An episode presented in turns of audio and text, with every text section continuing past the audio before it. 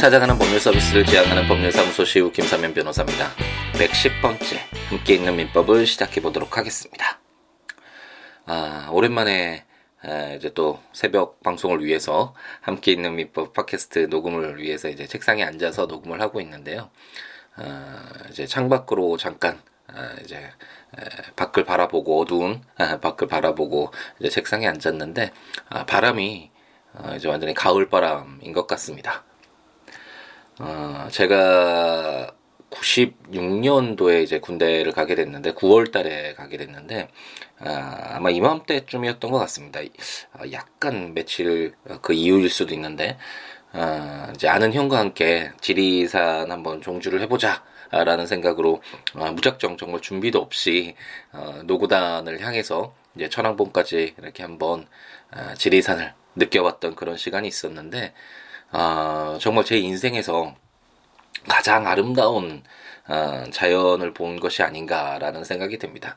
뭐 물론 우리나라에서도 정말 아름다운 곳이 많고 지리 아, 저 제주도를 포함해서 아름다운 곳이 너무 많고 또 유럽에서도 뭐 지중해를 포함해서 이탈리아나 뭐 스페인이나 뭐 아름다운 곳 정말 많은 곳을 다녔지만 어, 제 기억 속에는 아마도 어, 그 지리산 어, 정말 힘들게 걸었었는데 그 정말 속성으로 시간이 별로 없었기 때문에 군대를 가기 전에 하루하루가 소중하잖아요 순간순간이 예, 그렇기 때문에 정말 빠르게 잠을 거의 자지 않고 아, 이렇게 종주를 했던 것 같은데 그때 만났던 그 자연이 아, 제 인생에서는 가장 아름다운 어, 것이 아니었나라는 생각이 다시 한번 들면서 아, 지리산을 한번 다시 찾아가고 싶다라는 그런 생각이 드네요. 아, 그 지리산과 함께 했던 그 안개 자욱한 것도 아, 보고 싶고 아, 정말 꽃도 만발해서 너무 아, 아름다웠었는데 그 정말 좋은 냄새와 바람과 그 주위에 가득한 푸르름과 아, 화려하기도 했었고 아, 뭔가 아, 순백하다고 해야 되나요? 그런 느낌도 드는 아, 정말 좋은 경험이었다라는 생각이 들고 아, 그리고 타이밍이라는 것도 정말 좋은, 어, 중요한 것 같습니다. 아, 어떤 현상을 받아들이는 데 있, 어서 어, 개인이 어떤 아, 상황에 처해 있고 어떤 감정과 뭐 어떤 어, 순간인가에 따라서 그 받아들이는 것이 정말 달, 다, 다르게 되잖아요.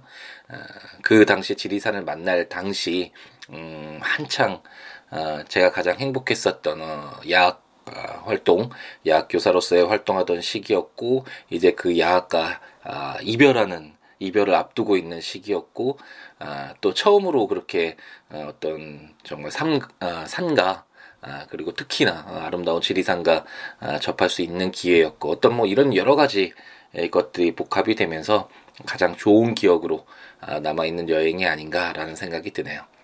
한번 지리산에 에, 다시 예, 가봐야겠다라는 생각이 들고 여러분들도 만약 어, 기회가 된다면 9월달 정말 9월달에 지리산은 어, 강추라고 해야 되나요? 적극 추천을 하는 바이니까 한번 어, 지리산을 어, 만나는 기회를 가져보셔도 어, 좋을 것 같습니다. 아, 이제 어, 새벽 방송을 하다 보면 너무 어, 감성에 빠져, 감정에 빠져서 너무 다른 이야기들이 많기 때문에 오늘은 바로 함께 있는 미법으로 어, 돌아가 보도록 하겠습니다. 어, 지금 저희가 읽고 있는 것이 어, 채권의 어떤 공통적인 내용들을 담고 있는 총칙 규정들을 읽고 있죠. 아, 제가 뭐 이제 계속 말씀드리고 있는데 아, 원칙적으로 봤을 때는 채권이 어떻게 해서 발생하는지와 관련된 내용들 주로 계약이 아, 그 채권의 발생 원인이라고 말씀드렸잖아요. 우리가 매매 계약 뭐 김밥 한 줄 사 먹을 때 천 원 내고 만약 김밥 한 줄을 샀다. 그랬을 때 이런 매매 계약이 어, 체결되고 이런 매매 계약을 통해서 어그 그 천 원을 받을 권리가 그게 채권이잖아요. 그런 채권이 생기고 어 김밥을 한 줄을 받을 권리 이런 채권이 생기잖아요. 이런 계약이나 아니면 뭐 어, 제가 실수로 어뭐식어뭐 뭐 어떤 어 실수를 누구를 뭐 넘어뜨리게 해서 어 부상을 입었고 그로 인해서 뭐 어떤 치료비와 관련된 이런 어, 채권이 불법 행위가 있었다고 한번 가정을 한다면 이런 불법 행위로 인해서 어, 또 채권이 발생할 수 있잖아요. 손해배상 채권이 발생할 수 있는데 어쨌든 이렇게 어, 여러 가지 사유들로 인해서 발생한 채권 아, 그리고 이 발생한 채권을 가지고 그러면 이 채권이 에, 과연 어떤 효력을 가지고 이건 어떤 채권인가 뭐 이런 어떤 여러 가지 내용들 채권과 관련된 그 이후에 사실 어, 채권의 그 내용과 관련된 내용을 공부하는 것이 순서제 순서대로는 아, 그것이 맞잖아요. 채권이 어떻게 발생했고 그 채권이 어떤 효력을 가지고 있는지 이런 순서로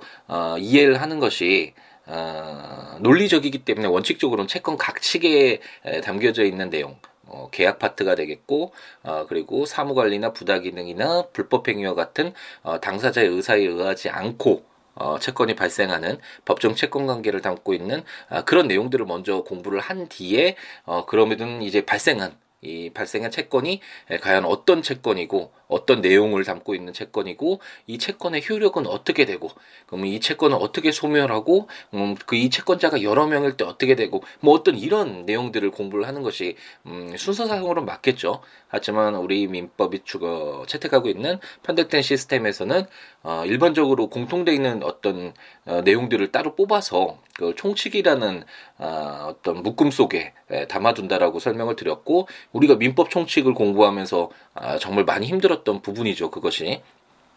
그 기본적인 내용을 알지 못함에도 불구하고 거기서 공통적인 내용이라고 이렇게 뽑아서 아, 묶어 두었으니 처음에 에, 법학 법률을 접하시는 분들은 당연히 에, 어렵게 느껴지는 것이 에, 뭐 당연하다고 에, 말씀드릴 수 있을 것 같습니다. 그것처럼 채권도 아, 지금 채권이 어떻게 발생하고 아, 그 이후에 그 채권이 어떤 것인가를 바라보는 것이 아니라 아, 그 발생 원인 전에 아, 채권이 어떤 목적이었고 어떤 내용을 담고 있고 그것이 우리가 지금 채권 총칙, 총칙 부분 중에 첫 번째로 보았던 채권의 목적 그 부분이었잖아요.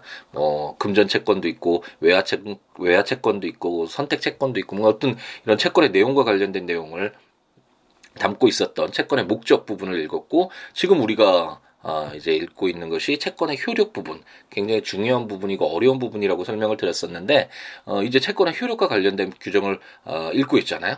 아, 그런데 이런 것들이 음, 처음에는 당연히 아, 민법 총칙을 읽었을 때 느꼈던 그런 어려움이 아, 뭐 계속 반복하는 것은 당연하지만 아, 이렇게 한번 정리를 하고 이제 나중에 채권 각 측에서 아, 개별적인 아, 채권의 발생 사유들을 이렇게 공부를 하고 나면 아, 또 전체적으로 우리가 지금 민법 총칙을 읽고 물권편을 읽으면서 어, 느꼈던 그런 어떤 어, 체계화된다라는 아, 그런 뭔가 명확하게 논리적으로 뭔가 묶어진다라는 그런 느낌을 아, 이런 채권을 통해서도 아, 경험할 수 있지 않을까라는 생각을 가져봅니다.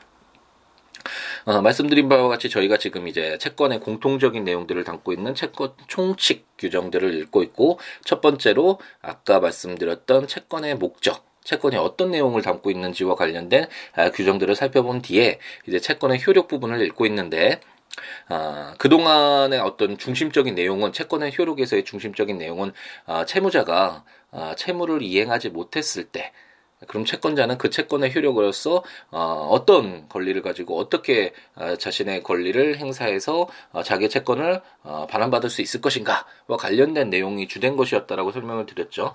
그래서 어, 채무 불이행으로서의 이행 지체나 어, 이행 불능 이런 내용들도 제가 설명을 드렸고 그로 인해서 뭐 손해 배상 그 구, 어, 구체적인 어떤 그 채권의 보전책으로서 어, 손해배상 규정들이 아, 있었고 어, 손해배상 그러면 그 손해배상을 어디까지 해줄 것인지 그 범위와 관련된 문제라던가 아니면 그럼 손해배상은 어떻게 할 것인가 어떻게 해줘야 되나 손해배상의 방법론적인 그런 부분이라던가 뭐 그런 내용들을 주로 보았었고 지난 시간에 이제 아, 그렇다면 그동안은 채무자가 채무를 불이행한 경우에 관해서만 아, 보았는데 채권자가 채무자가 이제 돈을 갚으려고도 갔는데 만나주지 않는다거나 뭐 자기 어떤 아기를 가지고 괘씸한 어, 을돌이가 그동안 갚지 안, 어, 못했기 때문에 에, 갑돌이가 어, 좀더 너 한번 고생해봐라라는 뭐 어떤 이런 아기를 가지고 어, 채권을 어, 채무를 이행하는 것을 수령을 거절하는 경우에 아니면 뭐 해외 여행, 여행을 가서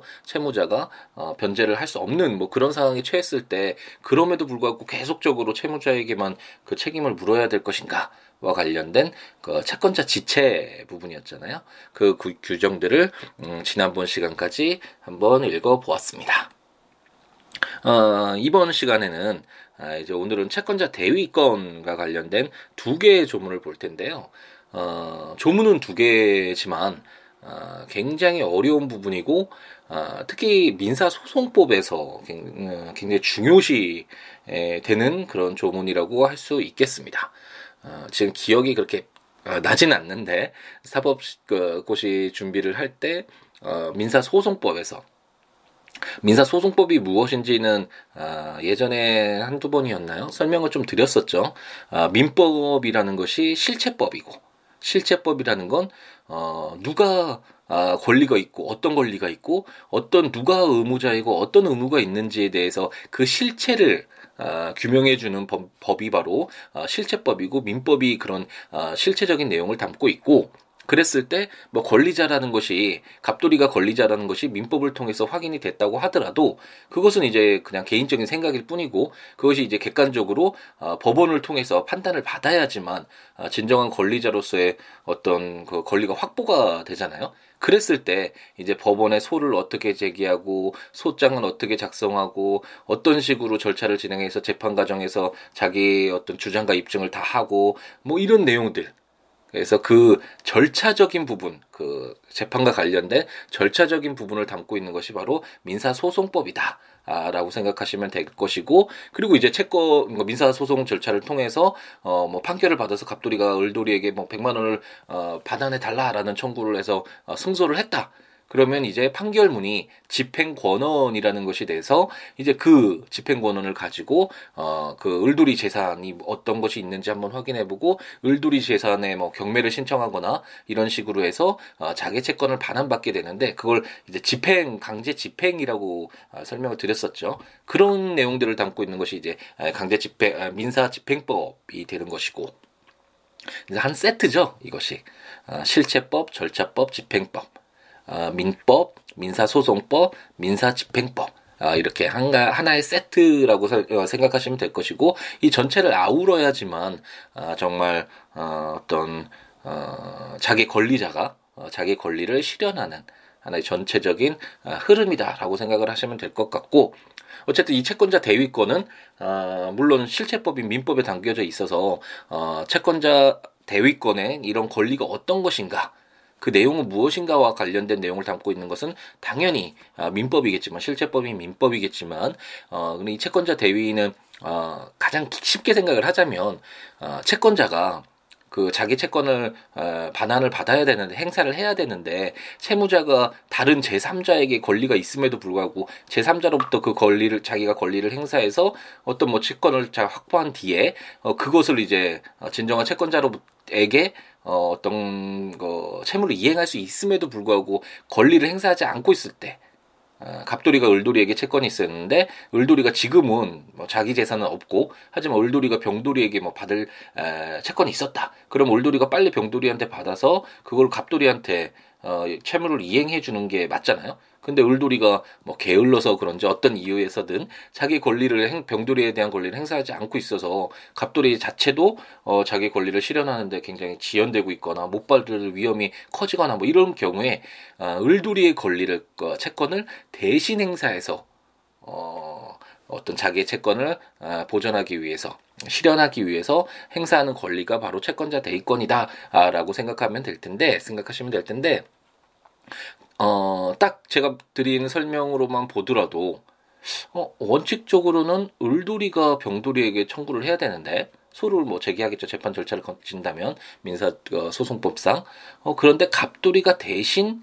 을돌이를 대신해서 이렇게 청구를 하게 되니까 어, 이거는 어떤 요건을 거쳐서 재판을 청구할 수 있을 것인지 뭐 민사 어, 소송법에서도 여러 가지가 있거든요. 뭐 당사자 뭐 능력뿐만 아니라 당사자 적격 그 소를 제기할 수 있는 자격이 있는 사람이 제기해야지 뭐 아무나 어, 뭐 소를 제기할 수 있다고 뭐, 어, 뭐 정돌이가 갑돌이 채권에 대해서 어, 난 갑돌이가 너무 뭐 안, 안타까워 안 됐어요. 제가 대신해 줄게 뭐 이런 식으로 계속 청구를 할 수 있다라고 하면 사실상 그거는 법원이 운영이 안 되겠죠. 어, 지금도 어, 어떤 그, 그 법률 사무를 담, 어, 담당하는 분들에 비해서 일이 너무 많은데 어, 그렇게 뭐 민중 소송이라고 해야 되나요? 당사자 적격을 갖추지 않은 너무나 확대해서 어, 많은 사람들이 에, 그렇게 소를 제기할 수 있고 민사 어, 소송에 참가할 수 있다라고 한다면 아, 현실적으로 아, 그것을 어, 모두 어, 이렇게 처리하기가 쉽지는 않기 때문에 어쨌든 일정한 요건 하에서 아, 그런 재판도 어, 소도 제기할 수 있는 것인데 어쨌든 이 채권자 대위권은 갑돌이가 을돌이의 권리를 대신해서 행사한다는 점에서 과연 그것을 인정을 할 것인지 인정을 한다면 어떤 요건에서 어, 인정을 할 것인지와 관련된 뭐 어떤 여러 가지 이렇게 어려운 부분이 있고 아, 민사 소송법에서 오히려 굉장히 중요하게 에, 다뤄지는 부분이다라고 생각을 하시면 아, 될것 같습니다. 아 근데 갑자기 그런 생각이 드네요. 어, 공부를 할 때 사법고시를 공부할 때는 민사소송법에서 굉장히 에, 어려운 부분이었고 어, 뭐 문제 풀 때는 정말 뭐 신나게도 한번 풀어보고 막 어쨌든 그랬더 그랬었지만 어 현실에서 제가 지금 재판에서 뭐 500. 건이 넘는 그런 재판을 담당하고 그 사건을 담당하고 있는데 채권자 대위권이 그렇게 크게 예, 예, 민사 소송적인 부분에서 아, 이렇게 문제가 돼서 다뤄졌던 적은 어, 없었던 것 같네요. 지금 생각을 해보니까 크게 없었던 것 같은데 그런 걸 보면 어, 좀 너무 어, 뭐랄까요 알아두면 물론 다 도움이 되긴 하지만 어, 좀 어떤 실제 우리에게 정말 절실하게 필요한 그런 어, 교육 중심이 아니라 어, 이론적으로 아니면 뭐 어떤 분별하기 위해서 어, 어떤 누가 뭐 더 잘하고 더 못하고 이런 것들을 어, 나누기 위한 그런 공부들이 좀 어, 많은 것은 아닌가라는 생각이 아, 또 갑자기 아, 그런 생각이 예, 듭니다. 근데 다음 시간에 볼 채권자 취소 거 채권자 취소건도 지금 두 개의 조문으로 되어 있는데 어, 채권자 취소와 관련된 이 규정들은 굉장히 많이 쓰이고 있고 제가 채권자 취소 소송을 굉장히 많이 했었거든요. 아, 많이 했었고 어, 결과도 많이 좋아서 아, 오늘 재판도 채권자 취소 소송과 관련된 내용이네요.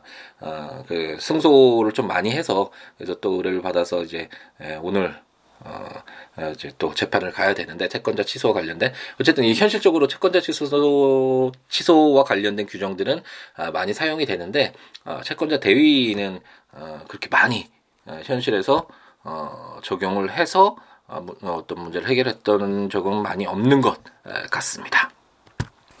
네, 오늘은 첫 번째 멘트는 그래도 간단하게 잘 끝내서 기분이 좋았는데 어, 또 다른 아, 물론 법률과 관련된 내용이긴 하지만 다른 내용이 좀 길어졌네요. 조문을 아, 빨리 한번 읽어보도록 하겠습니다.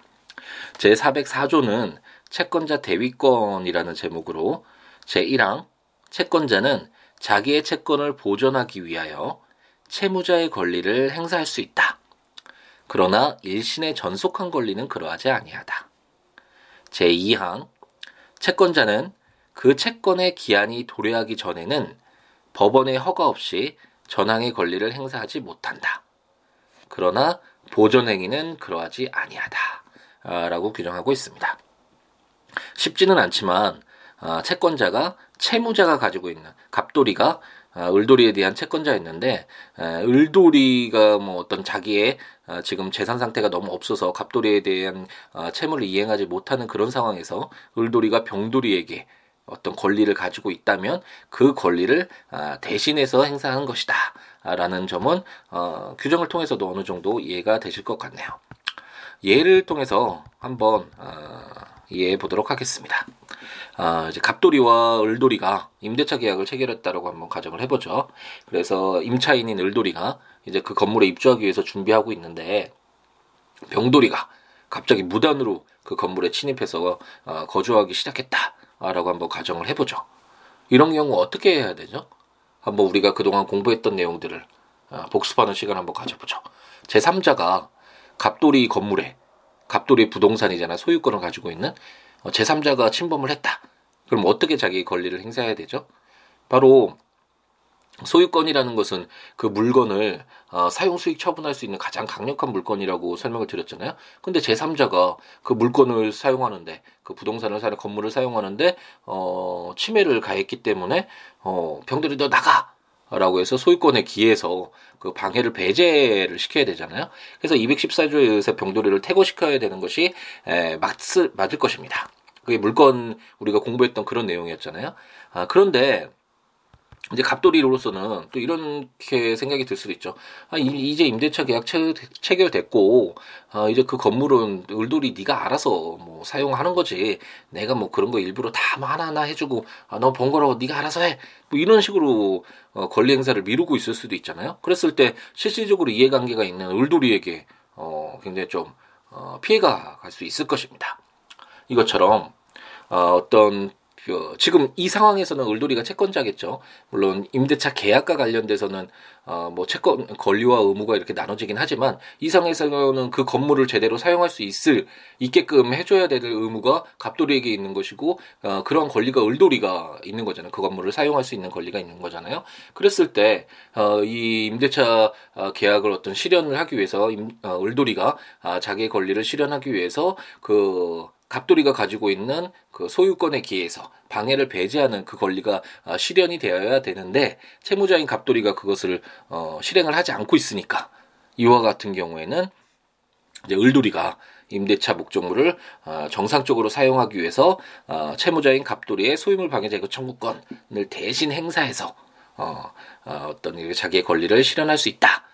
라고 어, 규정을 하고 있다라고 생각하시면 될 것 같고 이 예를 통해서 물론 구체적으로 들어가면 뭐 일신의 전속한 권리는 그뭐 그러하지 아니하다 그러니까 아, 그럼 일신의 전속한 권리는 뭐냐 뭐 이런 내용들도 어 한번 봐야 됐고 기한이 도래하기 전에 채권을 행사하는 경우 아니면 보존행위는 무엇이냐 뭐 여러 가지 정말 아, 다양한 아, 내용들이 담겨져 있고 쉽지 않은 아, 부분인데 에, 우리 함께 있는 민법의 취지상 그런 뭐 세세한 내용들을 다 아, 이해하기보다는 전체적인 틀에서 만약 내가 채권자인데 어, 채무자가 어, 뭐, 저 어떤 재산이 없어서 자기의 채무를 이행하지 못하는 상황이다. 아니면 뭐, 임대차 계약, 제가 지금 예를 어, 들어드린 것처럼, 어, 그 임대인이 그 건물을 잘 사용할 수 있게끔, 어, 좀, 그, 그, 자기의 권리를 행사해서, 어, 채권자에게 의무를 이행해야 되, 되는데, 어, 그런 것을 이행하지 않고 있을 때, 그랬을 때 그 채무자의 제3자에 대한 권리를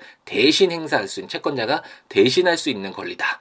갑돌이가 아, 아 을돌이가 갑돌이가 가지고 있는 그 소유권의 기한 아, 제 214조 방해 배제 청구권이었잖아요. 그걸 대신 행사해서 아, 병돌이에게 너 나가 내가 이 건물 사용할 거니까라는 식으로 이렇게 권리를 대신 행사할 수 있는 것이 에, 바로 채권자 대위권이다. 라는 정도로 어, 이해하고 넘어가시면 될 것 같습니다.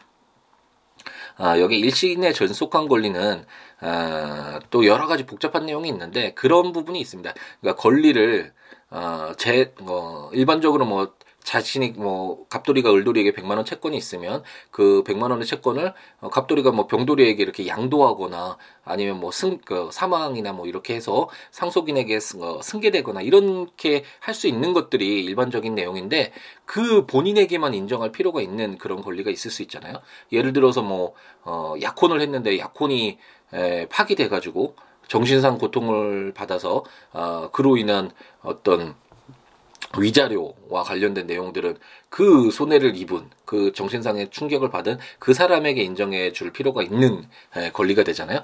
이런 내용들을 일신의 전속한 권리다. 일신 전속권이라고 하는데 물론 일신 전속권도 행사할 때만 그 본인만 할 수 있는 거냐 아니면 그 이익을 받을 그 권리를 기속하는 어, 갖는 그 그것을 그 본인에게만 그 사람에게만 인정할 것이냐 뭐 이런 또 여러 가지가 나눠지긴 하는데 어쨌든 그런 내용이다.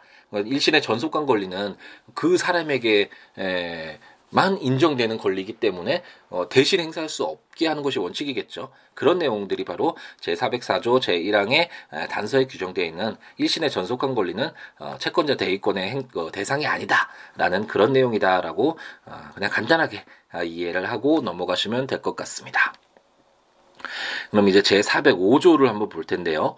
채권자 대위권 행사의 통지라는 제목으로 제1항 채권자가 전조 제1항의 규정에 의하여 보존행위 이외의 권리를 행사한 때에는 채무자에게 통지하여야 한다. 제2항 채무자가 전항의 통지를 받은 후에는 그 권리를 처분하여도 이로써 채권자에게 대항하지 못한다. 라고 규정을 하고 있습니다. 어, 이 부분도 아, 근데 어느 정도는 이제 이해가 예전같이 그렇게 어렵지는 않으시죠? 왜냐하면 뭐 어떤 이런 통지와 관련된 내용들은 민법 총칙 규정들을 읽으면서 많이 보았고 그리고 이런 어떤 보존행위를 하, 는 것에는 뭐 특별한 좀 제한을 좀 어, 완화시킨다와 관련된 내용은 물건에서도 우리 많이 봤었잖아요.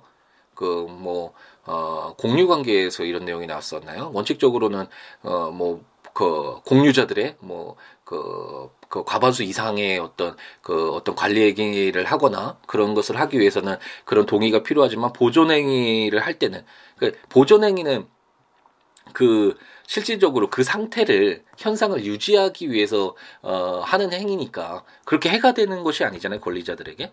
그래서 그런 경우에는 어, 보존 행위는 예외 좀 완화적으로 그 요건을 완화시켜주고 있었던 것을 우리가 이미 어느 정도 공부를 해봤기 때문에 어 지금 제 405조를 읽을 때도 아 예전처럼 아 이게 더 도대체 무슨 말이냐 이럴 정도로 어, 좀 어렵게 느껴지지 않는 에, 그런 우리의 어떤 어, 지적 능력, 능력 그리고 공부한 어떤 성과라고 해야 되나요? 아, 그런 것이 있지 않을까 라는 또 어, 희망인가요? 아니면 현실인지 희망인지 모르겠지만 아, 그러실 거라고 아, 생각이 듭니다.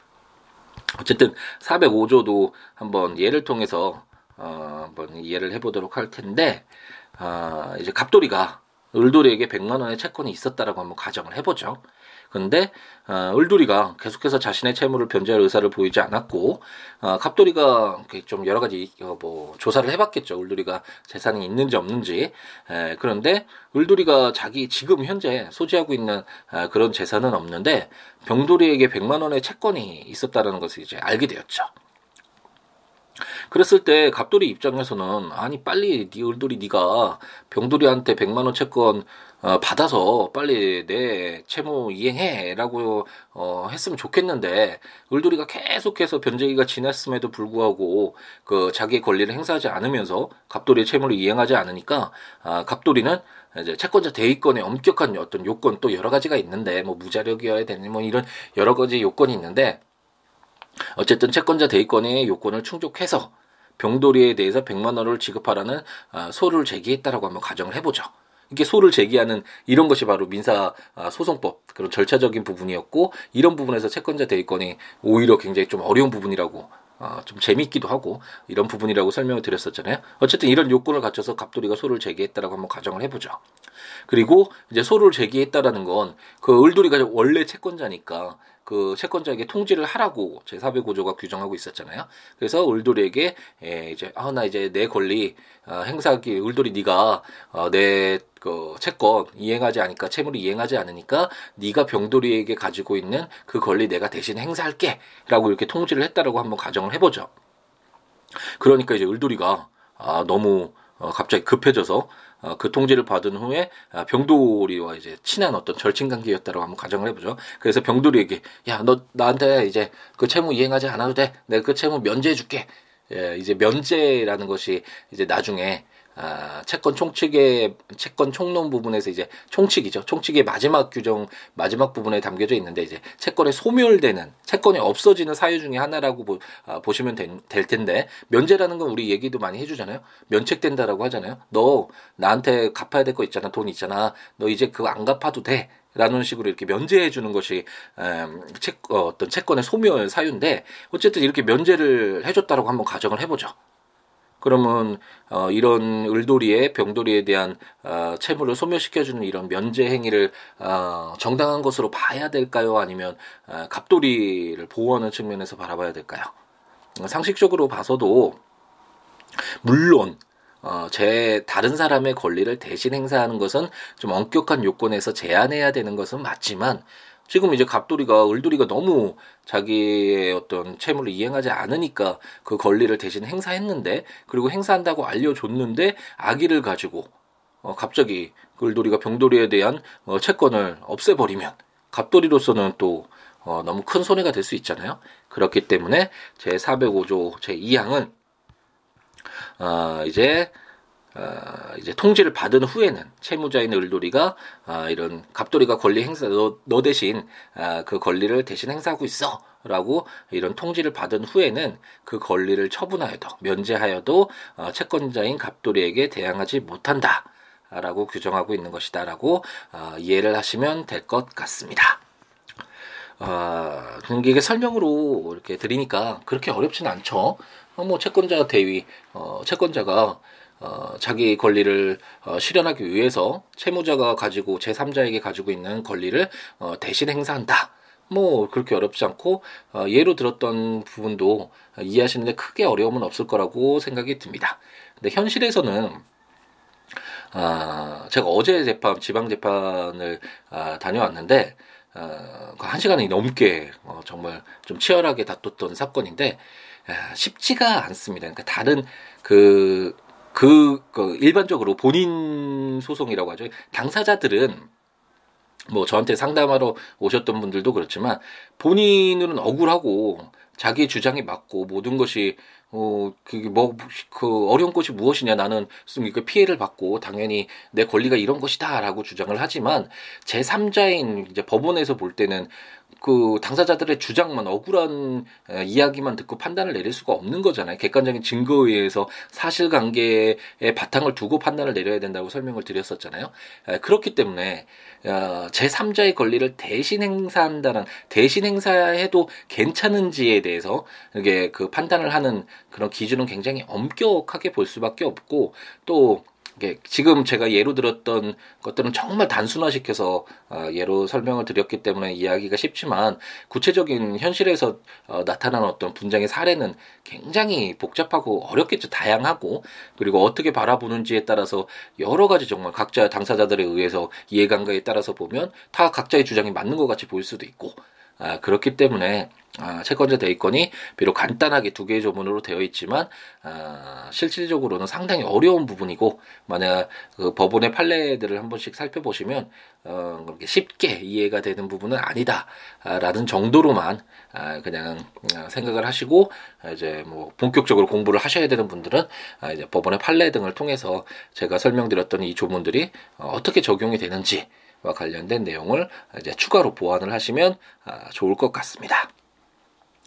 아, 조문들이 그렇게 쉽지는 않으니까 이제 조문들 보시면서 아, 들으시면 좋을 것 같고 국가법령정보센터 이렇게 들어가셔서 아, 우리나라에서 시행되고 있는 아, 법률들 모두 검색해 보실 수 있으니까 오늘 민사소송법, 민사집행법 한번 설명드렸잖아요. 그 법률들도 한번 들어가서 찾아보셔도 좋고 이제 민법 우리가 공부하는 내용 404조, 405조 이렇게 보시면서 들으셔도 좋고 제가 전자책으로 발간한 함께 있는 민법 아, 민법 총칙, 물권편, 채권 총론 이거 그리고 이제 채권 강론이 곧 나올 텐데 아, 그 내용들 조문과 설명들 보시면서 아, 들으셔도 좋을 것 같습니다. 그 외에 이제 제가 블로그에 이제 매일같이 포스팅 한 개 하루에 한 조문씩 올려놓고 있잖아요.